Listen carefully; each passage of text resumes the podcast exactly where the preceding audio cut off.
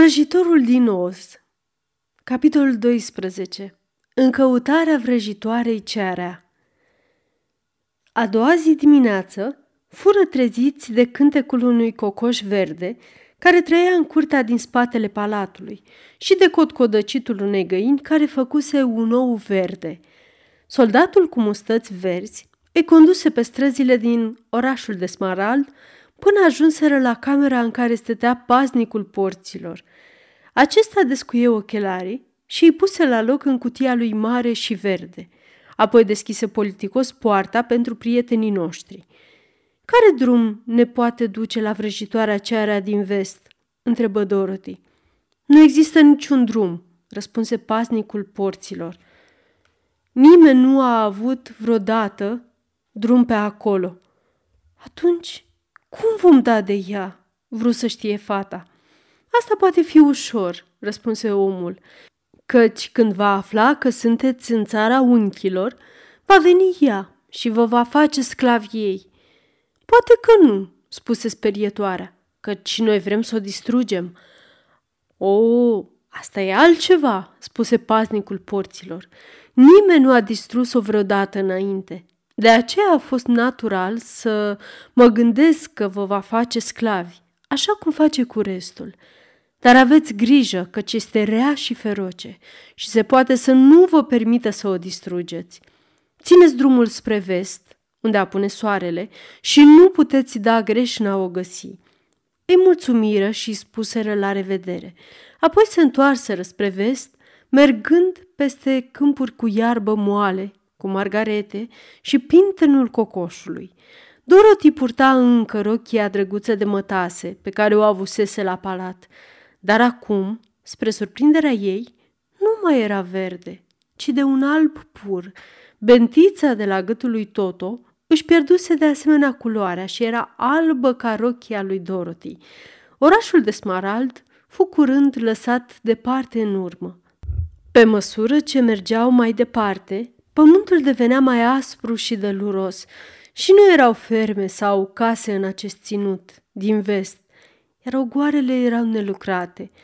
După amiază, soarele deveni fierbinte, căci niciun copac nu le oferea umbra lor, așa că înainte de a se întuneca, Dorothy și Toto și leul erau obosiți și se așezară pe iarbă și adormiră, iar sperietoarea și omul de tinichea rămaseră să-i păzească.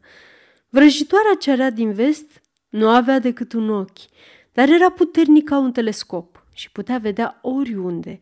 Așa că de îndată ce se așeză în ușa castelului său, se întâmplă să se uite împrejur și o văzut pe Dorothy dormind cu prietenii în jur. Erau destul de departe, dar vrăjitoarea cerea se supără să-i găsească în ținutul său, așa că suflă într-un fluier de argint care îi atârnă la gât. De îndată, o haită de lupi alergă în fața ei din toate direcțiile. Aveau picioare lungi și ochi înspăimântători și dinți ascuțiți. Mergeți la oamenii aceștia, spuse vrăjitoarea, și faceți-i bucățele. Nu-i faci sclavi? întrebă șeful lupilor. Nu, răspunse ea. Unul e din tinichea, unul din paie, unul e o fetiță și celălalt e un leu. Niciunul nu se potrivește muncii, așa că faceți bucățele mici, mici. Foarte bine, răspunse lupul și plecă în viteză, urmat de ceilalți lupi. Era un noroc că sperietoare și omul de tinichea nu dormeau, căci ei auziră pe lupi venind. Aceasta e lupta mea, spuse omul de tinichea, așa că stai în spatele meu, căci eu îi voi întâmpina când vor veni. Prinse toporul bine, care era foarte ascuțit, și când șeful lupilor veni, omul de tinichea lovi, îi tăie capul și acesta muri imediat. Ridică din nou toporul și un alt lup veni și de asemenea căzu sub lama ascuțită a armei omului de tinichea. Erau 40 de lupi și de 40 de ori câte un lup fu ucis, așa că la sfârșit un munte de leșuri zăcea la picioarele omului de tinichea. Atunci își puse toporul deoparte și se așeză lângă sperietoare, care spuse, A fost o luptă pe cinste, prietene. Așteptară până ce Dorothy se trezi în dimineața următoare. Fetița se sperie grozav când văzu muntele de lupi, dar omul de tinichea îi povesti totul. Ea îi mulțumi că îi salvase și apoi luă micul dejun, după care plecară mai departe în călătorie. Vrăjitoarea cerea se așeză din nou în ușa castelului său și se uită cu singurul ei ochi, cel care vedea până departe.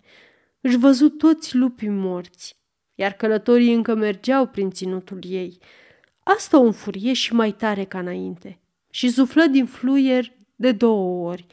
Imediat, un stol mare de ciori sălbatice veniră înaintea ei, întunecând cerul, și vrăjitoarea cearea spuse regelui ciorilor, Zboară la străinii aceia, ciugulește-le ochii și făi bucățele.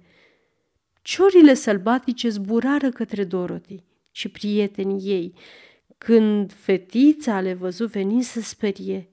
Dar sperietoarea de ciori spuse, Asta e bătălia mea, așa că întindeți-vă în spatele meu și nu veți fi răniți. Așa că se întinseră la pământ cu toții, cu excepția sperietoarei, care se ridică în picioare și își întinse brațele. Și când ciorile o văzură, se speriară, așa cum se sperie toate și nu mai îndrăzniră să se apropie. Dar regele ciorilor spuse, E doar un om de paie, am să-i scot ochii. Regele ciorilor zbură spre sperietoare, care îl prinse de cap și îi răsuci gâtul până muri. Și apoi, altă cioară zbură spre sperietoare, iar ea îi răsuci gâtul și acesteia. Erau patruzeci de ciori și de patruzeci de ori sperietoarea răsuci câte un gât, până ce toate ciorile zăceau la picioarele ei. Apoi le spuse prietenilor să se ridice și plecară mai departe în călătorie. Când vrăjitoarea cerea se uită din nou și văzut toate ciorile moarte pe jos, se supără așa de tare că suflă de trei ori din fluier. Numai decât se auzi un băzăit puternic în aer și un roi de albine negre apăru în fața vrăjitoarei. Mergeți la străini și înțepați de moarte, comandă vrăjitoarea.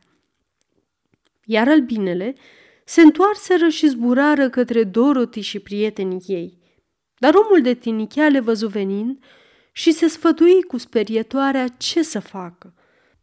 Scoate paiele din mine și împrăștie-le peste fetiță, câine și leu, spuse ea către omul de tinichea, și albinele nu îi vor înțepa. Omul de tinichea făcu un tocmai și în timp ce Dorothy se întinse aproape de leu, ținându-l pe tot în brațe, fură acoperiți cu paie în întregime. Albinele veniră și nu găsiră pe nimeni altcineva decât pe omul de tinichea, așa că zburară spre el și își rupseră acele de tinicheaua lui, fără a-i face acestuia vreun rău. Și pentru că albinele nu pot trăi fără acele lor, acesta a fost sfârșitul lor și se adunară toate, moarte, la picioarele omului de tinichea. Dorothy și leul se ridicară și îl ajutară pe omul de tinichea să umple din nou cu paie sperietoarea, făcând-o să arate ca nouă, și plecară mai departe în călătoria lor. Vrăjitoarea cerea se supără așa de tare când văzu albinele ei negre moarte toate, că bătu din picior și își rupse părul de pe cap și scrâșni din dinți cu putere. Apoi chemă o duzină de sclavi care erau uinchi și le dădu lănci ascuțite, spunându-le să meargă și să-i ucidă pe străini. Uinchii nu erau un popor curajos, dar trebuiau să facă ce li se spusese, așa că mărșăluiră până ce dă dură de Dorothy. Atunci, leul scoase un răget atât de puternic că îi aruncă cât colo, iar bieții unchii fură așa de înspăimântați că fugiră care încotro cât îi ținură picioarele. Când se întoarseră la castelul vrăjitoarei cerea, acesta îi bătu cu biciul și îi trimise înapoi la muncă, după care se așeză și se gândi ce să facă în continuare. Nu putea înțelege cum de toate planurile ei de a distruge pe acești străini eșuaseră. dar era o vrăjitoare puternică și rea. Și curând, mintea ei concepu un alt plan. În dulapul ei ținea o bonetă aurie, ornată cu diamante și rubine de jur împrejur. Această bonetă aurie avea o vrajă. Cine o purta putea chema de trei ori maimuțele zburătoare, care se supuneau oricărui ordin li s-ar fi dat. Dar nicio persoană nu putea să le comande acestor creaturi ciudate mai mult de trei ori. Vrăjitoarea cea rea folosise această vrajă de două ori.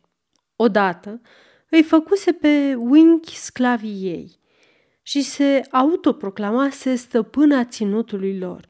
Maimuțele zburătoare o ajutaseră să facă asta. A doua oară fusese când se luptase cu marele oz însuși și l-alungase din ținutul din vest. Și atunci, maimuțele zburătoare o ajutaseră. O singură dată mai putea folosi boneta aurie. De aceea nu voia să o folosească până ce toate celelalte putere ale ei nu erau terminate. Dar acum, că lupii ei neînfricați și ciorile ei sălbatice și albinele ei negre se duseseră, iar sclavii fusese răsperiați de leul cel laș, văzu că era ultima cale ce mai rămăsese pentru a o distruge pe Dorothy și prietenii ei. Așa că vrăjitoarea cea rea luă boneta aurie din dulap și și-o puse pe cap. Apoi stătu în piciorul stâng și spuse Ep, pe, pep, pe, cac, che. Apoi se așeză în piciorul drept și spuse Hil-lo, hol-lo, hel-lo. După asta, se așeză pe ambele picioare și strigă tare. Zi, zi, zu, zi, zic! Vraja a început să lucreze. Cerul se întunecă, iar un zgomot adânc se auzi în aer. Se auzi zgomotul multor aripi, râsete și voci certărețe, iar soarele se ivi pe cerul negru și o arătă pe vrăjitoarea cea rea, înconjurată de o mulțime de maimuțe, fiecare purtând o pereche imensă de aripi puternice care le creștea de la umeri. Una, mult mai mare decât celelalte, părea să le fie șef. Zbură lângă vrăjitoare și spuse Ne-ai chemat pentru a treia și ultima oară. Ce poruncești? Mergeți la străinii care sunt în ținutul meu și distrugeți mai puțin pe leu, zise vrăjitoarea cearea.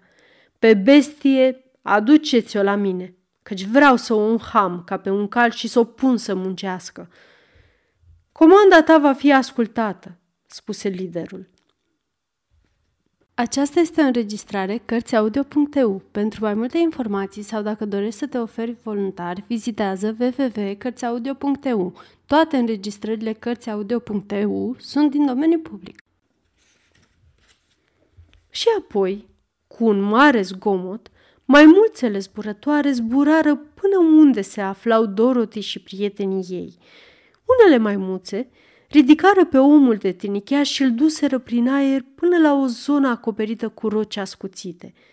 Aici dă dură drumul bietului om, care căzu peste stânci. Se răni așa de tare că nu mai putu să se miște sau să geamă măcar. Alte maimuțe prinseră sperietoarea și cu degetele lor lungi scoaseră toate paiele din ea, îi luară hainele și le strânseră într-o bocceluță și o atârnară în vârful unui copac înalt. Maimuțele rămase aruncară bucăți de frânghie în jurul leului și îl legară așa de tare că nu mai fu în stare să muște sau să zgârie sau să se lupte în vreun fel. Apoi îl ridicară prin aer și îl duseră la castelul vrăjitoarei, unde îl aruncară într-o curte mică, cu gard din zăbrele de fier, ca să nu poată scăpa. Dar pe Dorothy nu o răniră deloc. Ea stătuse, cu tot în brațe, și văzuse soarta crudă a prietenilor ei și se gândea că îi vine și ei rândul. Șeful maimuțelor zbură la ea, brațele lui lungi și păroase se întinseră spre ea și fața lui urâtă se destinse într-un rânjet teribil. Dar văzu semnul sărutului vrăjitoarei bune de pe fruntea ei și se opri, cerându-le și celorlalte maimuțe să nu o rănească. Nu trebuie să o rănim pe micuță, spuse către ceilalți, căci e protejată de puterea binelui și asta e mai mare decât puterea răului. Tot ce putem face este să o ducem la castelul vrăjitoarei cearea și să o lăsăm acolo. Așa că, cu atenție și ușor, o ridicară pe Dorothy și o duseră în zbor până ajunseră la castel, unde o lăsară pe treptele din față. Apoi, liderul spuse vrăjitoarei, Ne-am supus ție atât cât am putut. Omul de tinichea și sperietoarea au fost distruși, iar leul e legat în curtea ta. Pe fetiță nu am îndrăznit să o rănim, nici pe câinele din brațele ei. Puterea ta asupra noastră a luat sfârșit și nu ne vei mai vedea niciodată. Apoi toate maimuțele zburătoare, cu mare ceartă și râsete și zgomot, zburară și curând nu se mai văzură.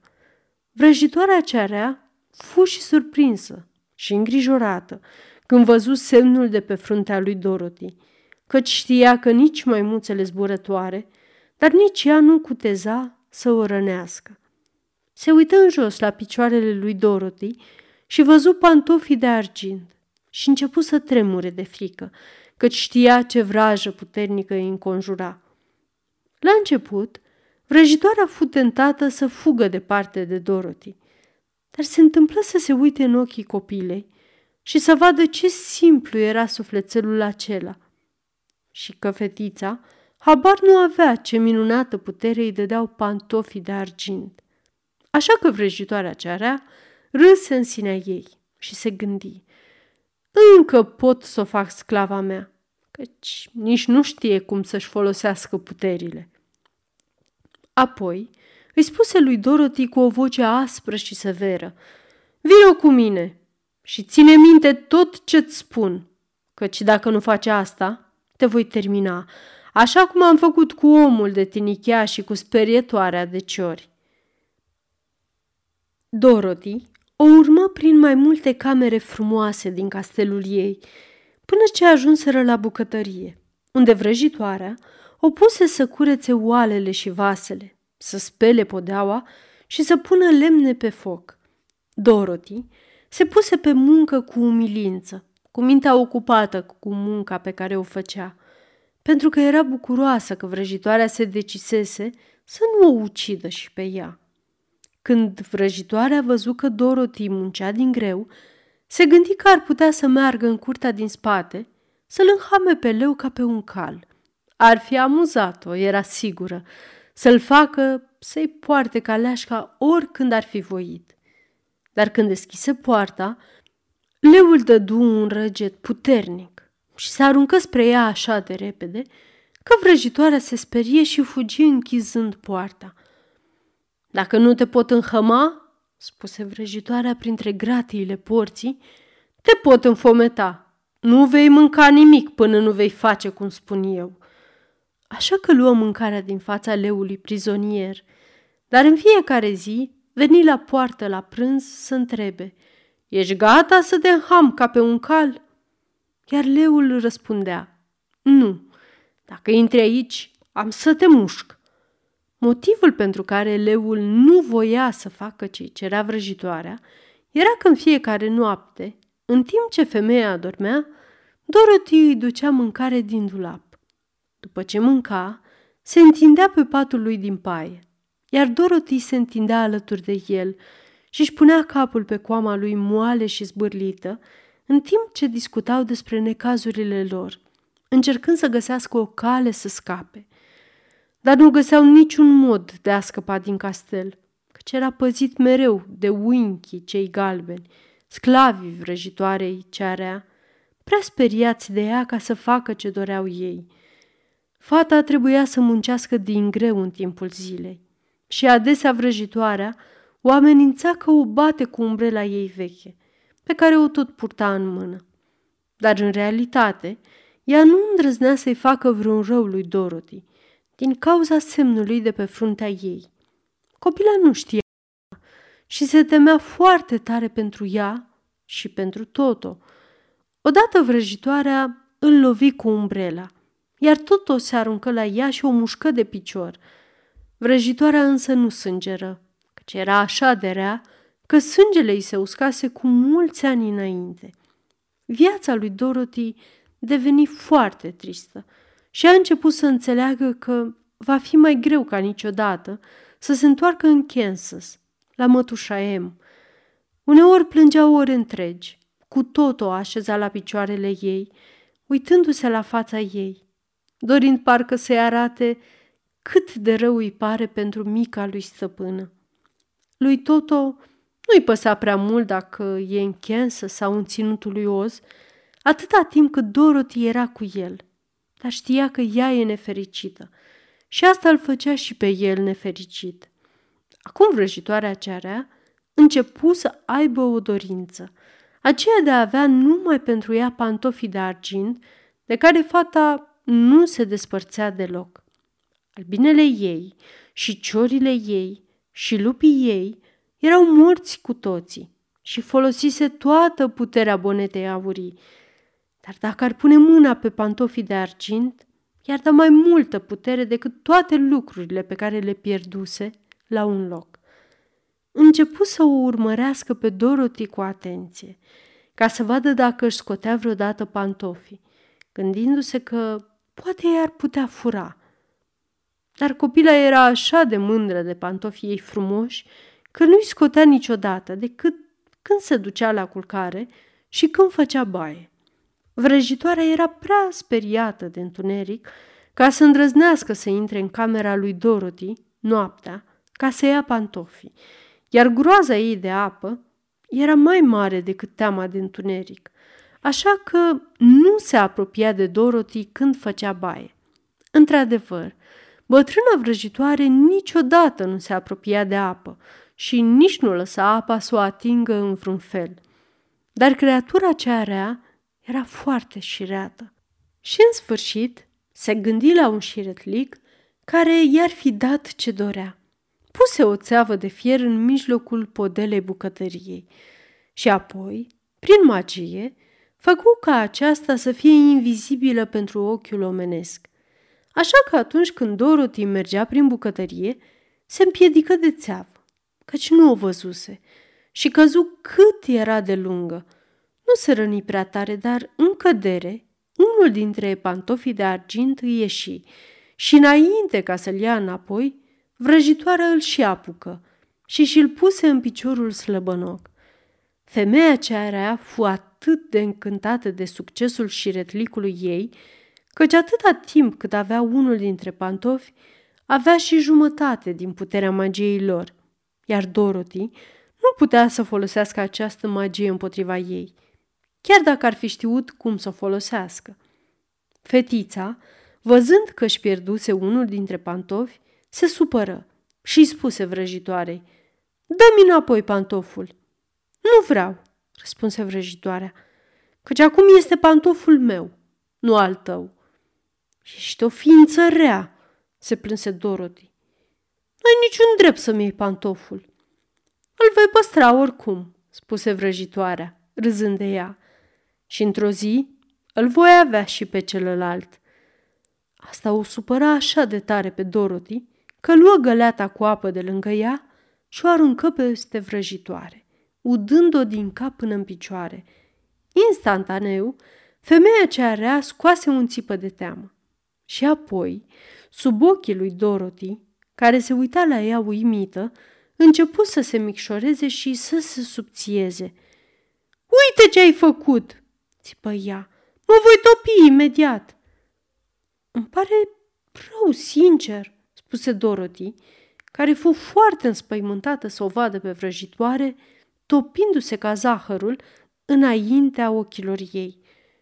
Nu știai că apa reprezintă sfârșitul meu?" întrebă vrăjitoarea cu o voce disperată. Desigur că nu, răspunse Dorothy. De unde să știu asta?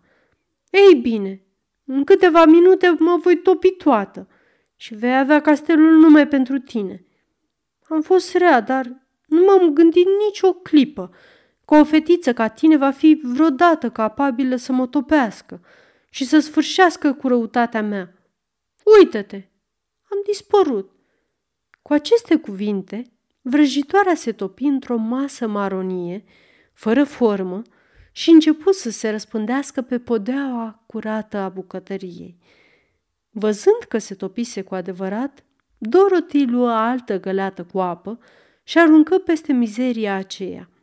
Apoi curăță din nou podeaua. După ce își luă înapoi pantoful de argint, care fu singurul lucru ce mai rămăsese din bătrână, îl curăță și și-l puse din nou în picior. Apoi, fiind liberă să facă ce dorește, alergă în curte să-i spună leului că vrăjitoarea ce are din vest murise și că nu mai sunt prizonieri în acest ținut straniu.